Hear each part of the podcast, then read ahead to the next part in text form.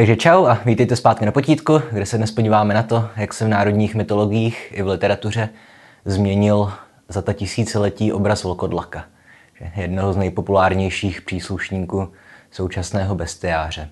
A jako obvykle vlkodlaci jsou netvoři společný různým a na sobě nezávislým kulturám, přestože z očividných důvodů původního výskytu vlků jsou zdaleka nejpopulárnější v Evropě.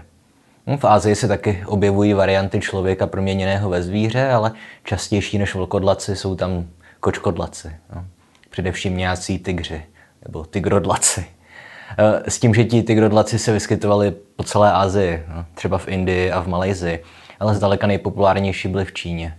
No, že staří Číňané věřili, že jenom chanové jsou skuteční lidé, zatímco všichni ostatní, nebo všechny ostatní etnika jsou jenom zvířata převlečená za lidi. Takže pro ně bylo naprosto přirozené, že na sebe čas od času brali svoji přirozenou zvířecí podobu. A v Africe měl zase hyenodlaky. Nevím, na co čekají v Hollywoodu. Prostě film s hyenodlakem by byl naprostý trhák. Ale zpátky k vlkodlakům. A samozřejmě nevíme, od kdy se začaly objevovat v lidových pověrách. Dá se asi předpokládat, že měli něco společného s válečníky, kteří nosili do boje vlčí kožešiny Někteří historici dokonce mluví o souvislosti mezi likantropií a Downovým syndromem nebo jinými chorobami či poruchami. No, vsteklina se nabízí. Nebo taková ta nemoc, kdy vám roste ochlupení po celém těle, i tam, kde by nemělo. No a obecně je pak v národních mytologiích běžné, že se lidi proměňují ve zvířata, protože to prostě dává smysl. Že? Spojitost lidí a zvířat tady byla od živa. Máme různé zvířecí bohy a tak podobně. A roli můžou hrát i případy lidí vychovaných zvířaty v mytologické rovině už zakladatelé Říma Romulus a Remus, které kojila vlčice. Daleko později v literatuře Mauglí, že, z knihy džunglí. Ale tohle pokud vím nejspíš nebude skutečný důvod vlkodlaku, protože v realitě prostě zvířata lidi nevychovávají. A v literatuře se objevují náznaky likantropie už ve starém zákonu nebo v eposu o Gilgamešovi. Ale skutečné vlkodlaky, jak je chápeme dnes, máme v literatuře doložené z antického Řecka. Historik Herodotos si myslel, že vlkodlaci skutečně existují. Stejně tak tomu později věřili lidi ve středověku. Ovšem nejznámější antický příběh eh, je mýtus o králi Likaonovi. Odtud nejspíš označení likantropie, i když to je trošku že slepice a vejce paradox, protože Likaon znamená vlk. Takže nevím, jestli tam, co bylo dřív, jestli likantrop nebo král Likaon nevím. No a on Diovi, převlečenému za člověka, eh, naservíroval k večeři vlastního syna, aby se otestoval, jestli ho vážně přišel navštívit král bohu, takže ho Zeus za trest proměnil ve vlka. No, v proměnách je Likaon hned asi čtvrtý příběh a občas ho Ovidius zmíní i v dalších knihách proměn. Jednou ho potká jeho dcera Kalisto, jak pobíhá po kopcích s ostatními vlky. A z různých zdrojů máme dochovaný taky příběh o muži jménem Damarchus, nebo Dementeus, Demenetus, pardon, jo, myslím, že Demenetus, který se měl na 10 let proměnit ve vlka. A když se změnil zpátky na člověka, tak vyhrál olympiádu v boxu. Jo, a Damarcha kromě jiných autorů zmiňuje dokonce i Platón ve své ústavě. No a z nějakého důvodu řekové věřili, že vlkodlaci se celkem běžně vyskytují v nebo ne z nějakého důvodu, on proto byl důvod, ale nebudu ho rozebírat. Jo, že v Arkádie byl řecký region, který budete nejspíš znát díky tomu, že Arkáďané přišli eh, na pomoc Spartanům v bitvě u Termopil. Že on jich tam nebylo jenom 300. A máme i další příklady z antiky. A jelikož křesťanské učení se formovalo především v Římě, tak první křesťané od Římanů vlkodlaky zkrátka převzali. A už svatý Augustin psal ve čtvrtém století celkem rozsáhlá zamyšlení o tom, jestli můžou být vlkodlaci stvoření boží, nebo jestli jsou výlučně výsledkem práce nějakých démonů, či černé magie, či jsou to jenom iluze. A zajímavé je, že ačkoliv měli vlkodlaci celkem silnou pozici v evropských mytologiích, především v germánské a severské, tak někdy kolem 9. 10. století přišla vlna teologů, kteří došli k tomu, že vlkodlaci nemůžou existovat. No, protože Bůh by přece takovou zrůdnost nestvořil a ďábel ve skutečnosti nedokáže nic stvořit jenom dokáže kazit. Ergo vlkodlaci jsou vymysl. No a třeba už kronikář eh, Reginos Primu psal na přelomu 9. a 10. století o tom, že představa vlkodlaka je absurdní a pokud ji věříte, za trest máte 10 dní zpytovat svědomí o chlebu a vodě. Tohle fakt napsal, to si nevymýšlím. No ale to samozřejmě neznamenalo, že by vlkodlaci vymizely z lidových příběhů, ale pouze to, že se v té době neobjevovaly v hodnotné literatuře. No, za to se ale objevovaly v různých fraškách nebo pohádkách. Že jo? Nevím, červená karkulka si dovedu představit, že má kořeny ve vlkodlacích. No a často si středověcí křesťané spojovali vlkodlaky s židy. Protože proč ne, že jo? Všechno špatné se vždycky házelo na židy. Ale zároveň platí i to, že na přelomu tisíciletí eh, se objevovaly velkodlaci celkem často taky v židovských textech. No, zkrátka, jak říkám, objevují se všude, ve všech kulturách, které měly vlky. No a ve 12. století pak ale přišla změna a vlkodlaci se začaly z okrajových žánrů eh, vracet do vysoké literatury. Jo a fanoušci stmívání nebo Harryho Pottera nejspíš ocení, že již z 12. století pochází první milostný příběh o Vlkodlakovi. O Vlkodlakovi rytířovi, nebo ne úplně milostný, dvorský, dejme tomu. Jo, a zveršovala ho eh, Marie de France a po ní ho převzali minimálně tři další autoři. Jo, a díky Marie de France zároveň došlo, i když jenom nakrátko, k té proslulé že změně paradigmatu. Protože zkrátka už od dob Ovidiova Likaona byly vlkodlaci vnímaní výhradně negativně. Zatímco ale v dvorském středověkém diskurzu získali díky Marii spíše kladnou roli – tedy roli zakletých rytířů, eh, kteří si i ve vlčí podobě udržují lidskost a intelekt. No a tahle změna se potom projevovala i v teologii. První záznam o laskavém velkodlakovi pochází z konce 12. století a je od velšského kněžího eh, Geralda Cambrencise, myslím. Gerald Velšský se mu říká česky. A ten si při cestě Irskem poslechl příběh o Vlkovi, eh, který přišel do kostela a farářovi vysvětlil, že ve skutečnosti je to zakletý člověk. No a ten kněz ho nejdřív zkouší z teologických otázek, aby si ověřil, že je to vážně zakletý člověk a ne nějaký démon, protože démoníci asi nemůžou nastudovat teologické otázky. A nakonec mu uvěří a dozví se, že jeho manželka je taky proměněná ve vlka, leží nedaleko a umírá. A vlkodlak za knězem přišel proto, aby mohl jeho ženě udělit poslední pomazání. No. A celý ten příběh se pak ale stočí v teologickou debatu. Protože ten kněz dovolí vlčici přijmout hosty, jo, tělo Kristovo, a Geralt eh, pak spíš přemítá o tom, jestli je možné přijímání u lidí proměněných ve zvířata. Jo, každopádně se z toho textu ale nezdá, že by Geralt nějak pochyboval o tom, že vlkodlace existují. Ale spíš se snažil přijít na to, jak by s nimi měl jakožto kněz zacházet. Což je od něj, myslím, hezké. A hezké je od něj i to, že došel k závěru, že je to na jeho malou hlavu moc komplikovaný problém a že řešení toho problému prostě nezná. A o existenci vlkodlaku nepochyboval ani další Geraltův současník, Gervais Tilbury, eh, který pracoval jako právník a kronikář na dvoře císaře Oty IV. A on píše ve svém výkladu pasáže z Bible, myslím, že z Daniela, eh, kde se král Nabukadnezar promění v býka. A Žervé píše, že to je podle něj doslovný přepis události a není to nějaká metafora nebo snová událost, jak se to vykládá většinou, protože Žervé sám ví o tom, že se lidi v jeho vlastní domě proměňují ve vlky. Takže není důvod, proč by se Nabukadnezar nemohl proměnit v býka. Že? Uvádí tam dokonce nějaké dva konkrétní lidi, kteří byli vlkodlace. Uvádí je jménem, ale obě ta jména jsou strašně francouzská, takže jsem si je nedokázal zapamatovat. A zajímavé je i to, že Žervé zmiňuje, že se lidi mění na vlky na základě fáze měsíce. Což je dnes samozřejmě už kanon, k tomu se ještě vrátíme, ale vlastně se to vrátilo do kanonu až ve 20. století.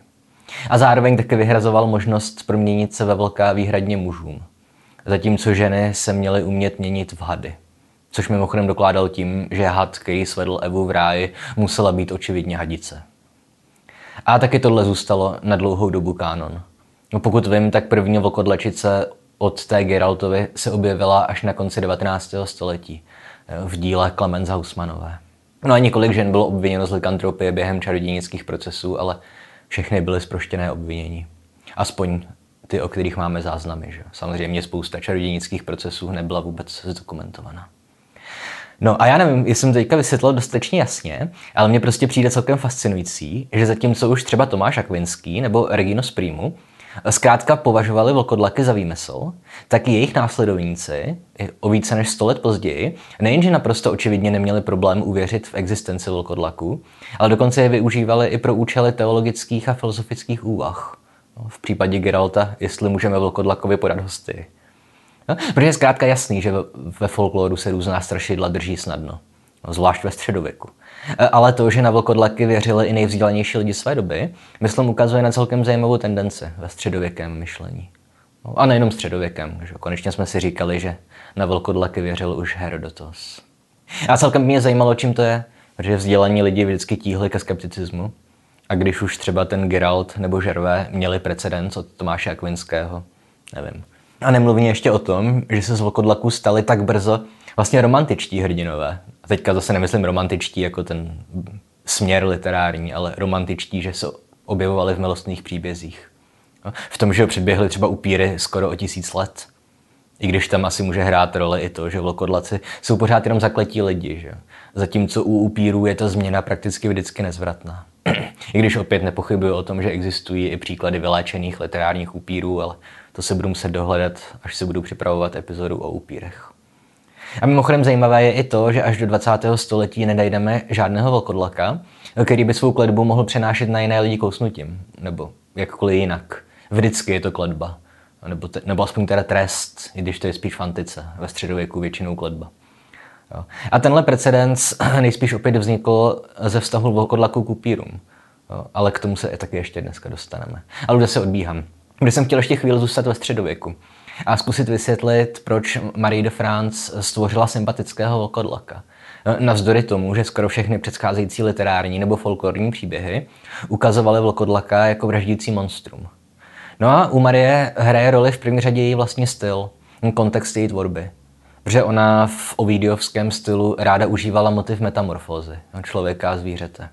V jiné básni zase píše o Sokolovi, který se promění ve člověka, stane se milencem ženy, kterou vězní ve věži její manžel. Je opět naprosto typický středověký motiv. No ale pokud jde o vlkodlaka, tak u Marie de France nešlo o to, že by třeba jako neznala typické charakteristiky vlkodlaku. Jo, že, že ona píše přímo, eh, cituji, Vlkodlaci jsou divoké bestie, které pobíhají po širokých lesích, způsobují velké škody a zabíjejí lidi. No, ale pak hnedka dodává, že její vlkodlak, cituji, byl dobrotivý rytíř, krasavec, který vystupoval z noblesou. Jeho lení pán se ho vážil a sousedé ho milovali. A opět, tohle je možná jenom nemoc z povolání, ale mi přijde strašně fascinující, že zatímco většinou jsou literární texty odrazem své doby a folkloru, eh, tak v případě Vlkodlaka stačila jedna Marie a její rozhodnutí, že prostě změní eh, literární podobu Vlkodlaka. Jo? Zároveň se ale Marian Vlkodlak liší od většiny současných popartových vlkodlaků tím, že je to dobrák, i když je proměněný ve vlka, jo? nikoliv jenom jako člověk. A existuje řada interpretací uh, vlkodlaka od de France, ale já osobně bych řekl, že ve výsledku je poenta celého toho narrativu to, že nemáme prostě soudit lidi podle vzhledu. Protože její vlkodlak sice vypadá jako příšera, ale jedná rytířsky Zatímco jeho manželka je krasavice, nicméně se chová jako zrůda, že ona ho zradí. Udělá z něj vlkodlaka. A mimochodem vlkodlaky za to všechno potrestá tím, že ji ukousne nos. Tím vlastně i fyzicky potvrdí ten její zrůdný charakter. A mimochodem opět myšlenka, že nemáme soudit lidi podle vzhledu, byla na svou dobu taky zatraceně progresivní. Ještě v renesanční literatuře bylo zcela běžné, že zlé charaktery byly vykreslované zároveň jako ošklivé. No, tedy, že jejich zlý duch se měl odrážet v jejich vzhledu. Hmm, každopádně po Marii se objevily ještě další dvě nebo tři anonymní básně o vlkodlacích, kteří se proměnili kvůli zradě své manželky. To, ale byly to spíš nápodoby toho textu od Marie de France. No ale tím už taky na nějakých kolik 700 let vlastně skončila éra sympatických vlkodlaků. A v době renesance novověku už zase hráli vlkodlaci primárně roli strašidel. No, ve folkloru, v literatuře a často na neštěstí i v rámci těch čarodějnických procesů. Ale abych nějak ukončil tu část věnovanou nejstarším literárním vlkodlakům, tak bych jenom chtěl ještě jednou zdůraznit asi nejzajímavější otázku, která se kolem nich vznáší a která už nejspíš některým z vás docvakla, i když se mi zatím nevyslovil na hlas. A sice vezmeme-li v úvahu, že v dobovém folkloru byly vlkodlaci zásadně vraždící monstra, to tvrdí o ostatních vlkodlacích i Marie de France, ale v učené nebo umělecké literatuře naopak. U, u Geralta i u Marie máme velkodlaké sympatiáky, kteří si udržují lidskost i ve vlčí formě. Jo? A my samozřejmě nemáme, nemáme z té doby dost záznamů na to, abychom to mohli nějak rozsoudit. Ale rozhodně mi to přijde jako minimálně dobrá otázka k diskuzi nebo k zamyšlení. Jo, tedy jestli na sebe měli třeba vliv Geralt z Walesu a Marie z Francie. Že je to možné. Žili a tvořili ve stejné době, teoreticky se mohli potkat osobně, že Geralt studoval v Paříži. Ale to jsem si počítal, že by jí musel být 17 a nevím, těžko. A, nebo jestli třeba hrálo roli to, že ti dva byli vysoce společensky postavení lidé, takže na vlkodlaky nahlíželi trošku víc z odstupu. Zatímco běžní lidi, kteří pak tvořili folklor, zkrátka žili v bližším kontaktu s přírodou a bylo prostě asi celkem běžné, že jim dítě nebo souseda sežrali vlce. No. Prostě kdo ví a nejspíš už si to nikdo nedoví, ale zase je to další pěkný příklad toho, jak nám může literatura pomáhat nepřímo s poznáváním historie. To je mimochodem taky důvod, proč má podle mě smysl dělat i epizody o lehčích tématech, jako jsou Piráti a Lokodlace. Prostě literatura může tématizovat jakýkoliv fenomén a má smysl o takových tématech mluvit a snažit se je chápat. Že jo? Nemusí být všechno Immanuel Kant. Každopádně s koncem éry dvorské poezie se z hodnotné literatury ztratili i vlkodlaci, i když v lidové tvořivosti existovaly samozřejmě dál. A opět máme hrozně málo zdrojů, ale víme to nepřímo. No, třeba díky tomu, že se v Paříži konal soudní proces s člověkem, jehož pravé jméno se nedochovalo, ale přízvisko znělo Vlkodlax Chalon. A to byl francouzský krejčí, který se ve volném čase věnoval sériovému vraždění dětí. A byl to asi takový ten úplně ukázkový psychopat, že mrtvoly dětí měl oblékat do šatů a vystavovat si je jako trofeje ve svém a vystavovat je jako trofeje ve svém úkrytu. Každopádně v jeho případě nikdo netvrdil, eh, že je to skutečný vlkodlak. Byla to jen přezdívka prostě pro vraha, jako byl Jack Rozparovač, tak on to byl vlkodlak z Šalón. No a tenhle případ svědčí jednak o tom, že vlkodlaci byli v lidové tvořivosti stále velice přítomní a zároveň to ukazuje, jako měli pověst. Nějaké úplně nejhorší zlo, které si dovedete představit, když po něm pojmenujete sériového vraha dětí. A ještě o jedné věci tohle svědčí, a sice o tom, že nemáte věřit informacím z internetu. Opět mě nevyjímaje. Protože když jsem si ho googloval, tak jsem našel třeba stránku, kde byl Vokodlax Šalon celkem přesně popsaný, nebo tedy jeho činy byly celkem přesně popsané, ale samozřejmě se autoři toho textu nemohli odpustit poznámku, že měl v noci eh, ve vlčí formě běhat po městě a zabíjet. Že? A opět tohle prostě není pravda, nikdo tomu ani tehdy nevěřil. Prostě to byla jenom přezdívka. No. Ale prostě přebarování příběhu je historie. No. A shodou okolností se v úplně stejné době, eh, v roce 1589, eh, odehrál taky nejznámější proces s domněle skutečným vlkodlakem. Eh, německým farmářem Petrem Štumfem, známým pod přízviskem Vlkodlak z Bedburgu. A taky v tomhle případě nemáme moc spolehlivých historických zdrojů. V podstatě nějakou brožuru vydanou v Londýně. Těžko říct, co je na tom příběhu pravdy. Ale dejme teďka tomu, že můžeme tomu anglickému textu věřit.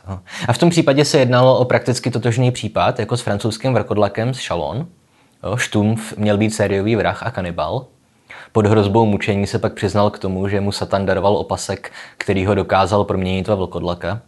A taky se přiznal, že měl sex s vlastní dcerou a se sukubou. No a na základě toho ho popravili naprosto brutálním způsobem, kdy ho lámali v kole a zároveň mu rozžavenými kleštěmi trhali kusy masa. A navíc ještě popravil jeho dceru, protože její otec se přiznal k incestu s ní. Co se stalo se Sukubou, už žádné prameny nezmiňují.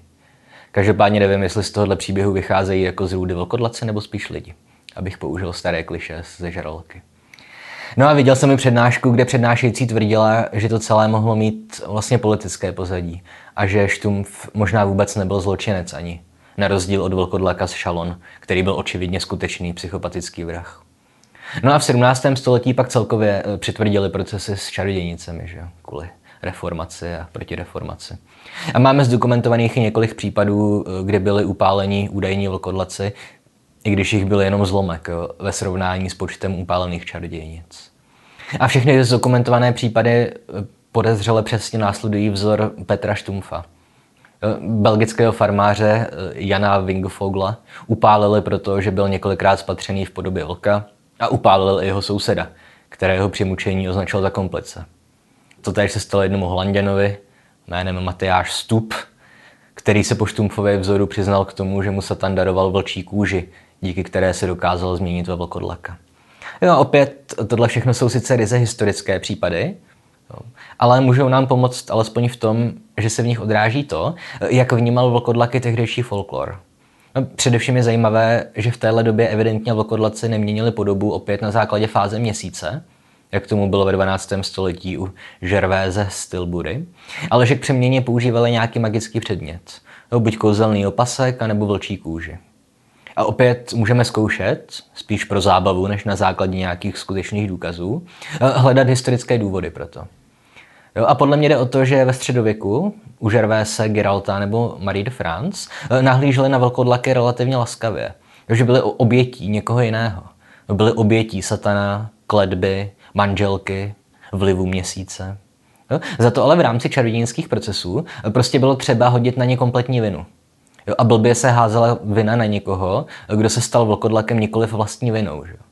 Když ale Petr Štumf nebo Matyáš Stup přijali dárek od satana a stali se vlkodlaky vědomě a dobrovolně, pak bylo snadné, že obvinit je ze spolupráce s ďáblem a brutálně zavraždit. No a na konci 18. století se začal objevovat literární žánr gotického románu a bylo jen otázkou času, kdy se vlkodlaci vrátí z folkloru i do umělecké tvorby. No. Problém byl ale v tom, že gotický román se dlouho držel hlavně v Anglii, kde ale nežili prakticky žádní vlkodlaci. No, což oč- očividně souvisí s tím, že vlci v Anglii v podstatě vyhynuli už někdy v 15. století. No a jako jeden případ domělého vlkodlaka je doložený i z Anglie 18. století, Jmenoval se Old Stinker, protože mu smrdilo z úst. A měl to být vlk s lidskou tváří, který znásilňoval ženy v okolí města Hull. Ale tady je očividné, že to byl prostě týpek, co nosil třeba kožich, že? nebo něco na ten způsob. Jiné vlkodlaky ale v anglické historii nemáme, takže kvůli tomu byl trochu spožděný i jejich návrat do literatury. No a prvního moderního vlkodlaka stvořil eh, v roce 1838 spisovatel jménem Sutherland Menzies, Eh, který je kromě toho pozoruhodný i tím, že se mi o něm nepodařilo zjistit vůbec nic. Kromě toho, jaké bylo jeho jméno a že napsal první vlkodlačí povídku.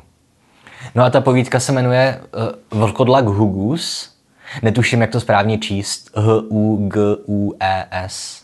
Jo. A můžete si to přečíst. Je to volně dostupné online a má asi pět stránek.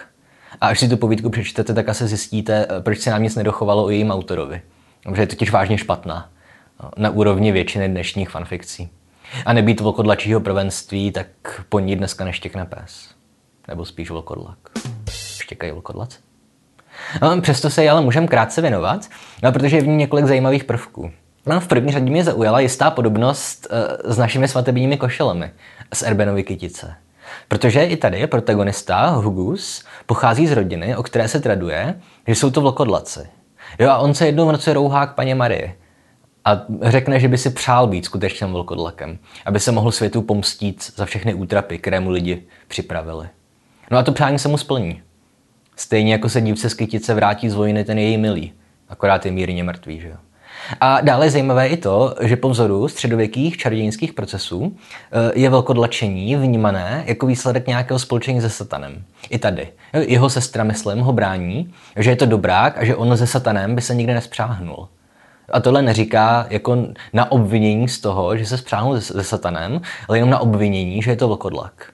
A takže ještě v 19. století to prostě fungovalo takhle. Žádné kousnutí nem vlkodlakem. Jo?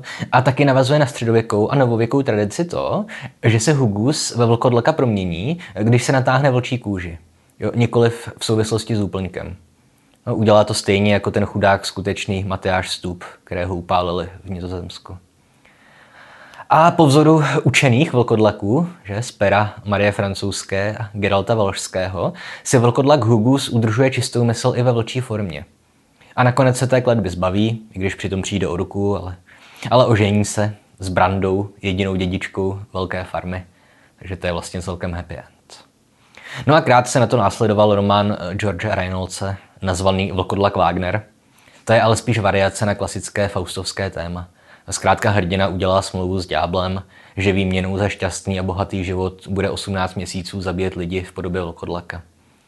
Ale vidíte opět smlouva s ďáblem. A v polovině století 19. se už z vlkodlaky roztrhnul pytel. Vlkodlačí příběhy publikovali mimo jiné Alexander Dima, Catherine Crowová. Očividné vlkodlačí pozadí mají, je Dr. Jekyll a Mr. Hyde, i když tam je to více metaforické. No a postupně zkrátka začalo docházet k proměně vlkodlaka do podoby Eh, jak ho máme zafixovaného v současné populární kultuře. No tady hrál velkou roli i eh, Roman Vlkodlak od Clemens Hausmanové, kterou jsem zmiňoval. A ona přišla s první vlkodlačicí a přiblížila vlkodlaka upírům, tím, že v románu byl kladený velký důraz na erotiku. Ta kniha vyšla mimochodem skoro stejně s, s Drákulou od Stokera. A zajímavý je taky jo, třeba román belgického spisovatele Charlesa de Costera, který vlastně reflektuje případ toho dříve zmíněného francouzského krejčího, vlkodlaka ze Chalon. Protože se v něm jedná o to, že jedno vlámské městečko terorizuje vlkodlak, ale pak se ukáže, že to byl prostě jenom sériový vrah, který způsoboval obětem zranění, podobná takovým, která způsobují vlodci. No a dělal to úmyslně. Snažil se vyvolat dojem, že tam skutečně vlkodlak řádí. Takže to už je spíš takový detektivní thriller, než příběh s vlkodlakem. No a na rozdíl od upírského žánru a Stokerova Drákuly, ale zásadní změna vlkodlačí literatury přišla až celkem pozdě. No, v roce 1933, kdy vyšel hororový román amerického spisovatele Gáje Endora, nazvaný Vlkodlak z Paříže. A nebudu zkoušet schrnovat děje, ale pokud je řeč o změně k současné podobě žánru, tak pořád spíš ještě myslím spíš to, že je to jako thriller klasický. Nebo dejme tomu psychologický thriller. Obsahuje milostnou zápletku a tak jde o to, že žánr spopularizoval. Jo, a tím způsobil jeho rozvoj. Řada filmařů nebo spisovatelů zkoušela na Vlkodlaka z Paříže a jeho úspěch navázat. Ovšem, ještě pořád tady v té knižce nemáme vlkodlaka, který vznikne pokousáním jiným vlkodlakem, fungují na něj stříbrné kulky a mění se v závislosti na fázích měsíce. E, tenhle vlkodlak vznikne potom, e, co farář oplodní nezletilou dívku. A není to tam řečené přímo, ale i tato likantropie je způsobená spíš jako nějaký výsledek působení ďábelských sil. I zde pokračujeme ve středověké no, novověké tradici. No a co je zajímavé, tak k té přeměně vlkodlaka do jeho současné podoby nedošlo v literatuře, ale ve filmu. Konkrétně v sérii filmu o, o vlčím muži, v jeho prvním díle nazvaném prostě jenom Vlkodlak, anglicky Wolfman, Wolfman, se vlkodlak mění pouze za úplňku. Jo, a pokud jsem neudělal nějakou chybu ve výzkumu, tak je strašně zvláštní, že tohle se stalo poprvé ve filmu z roku 1941. I když jakože jo, takhle, proměna za úplňku zní naprosto logicky.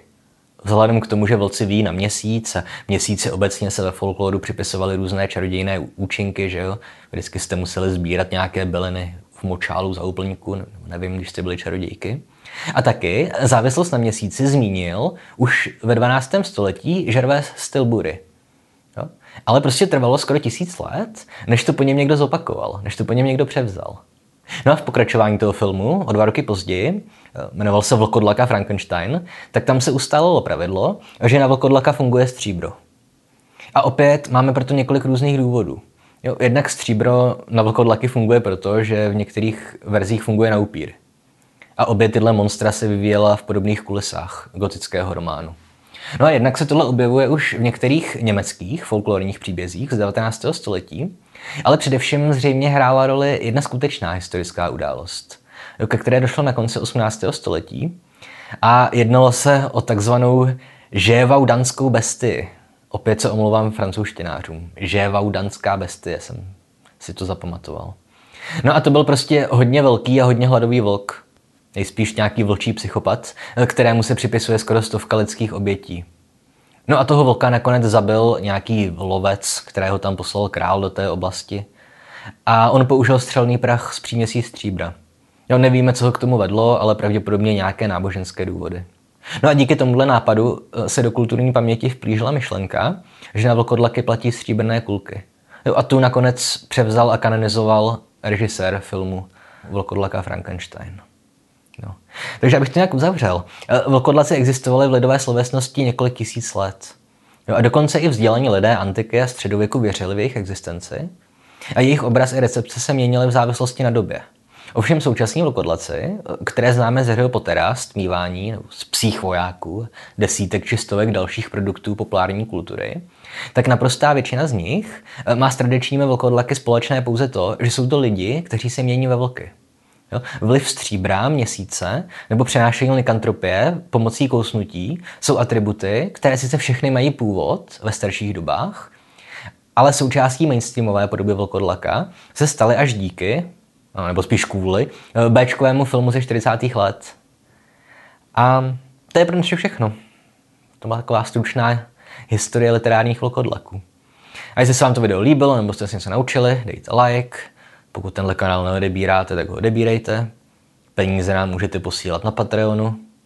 a dostanete tam za ně bonusové epizody a přístup do Discordu. A pokud byste někdy cítili potřebu si se mnou promluvit, tak taky na Patreonu nebo na Discordu. Čekněte naše sociální sítě, Facebook, Instagram.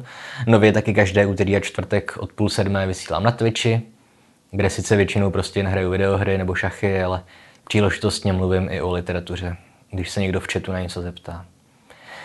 Takže se mějte pěkně, na viděnou příští týden.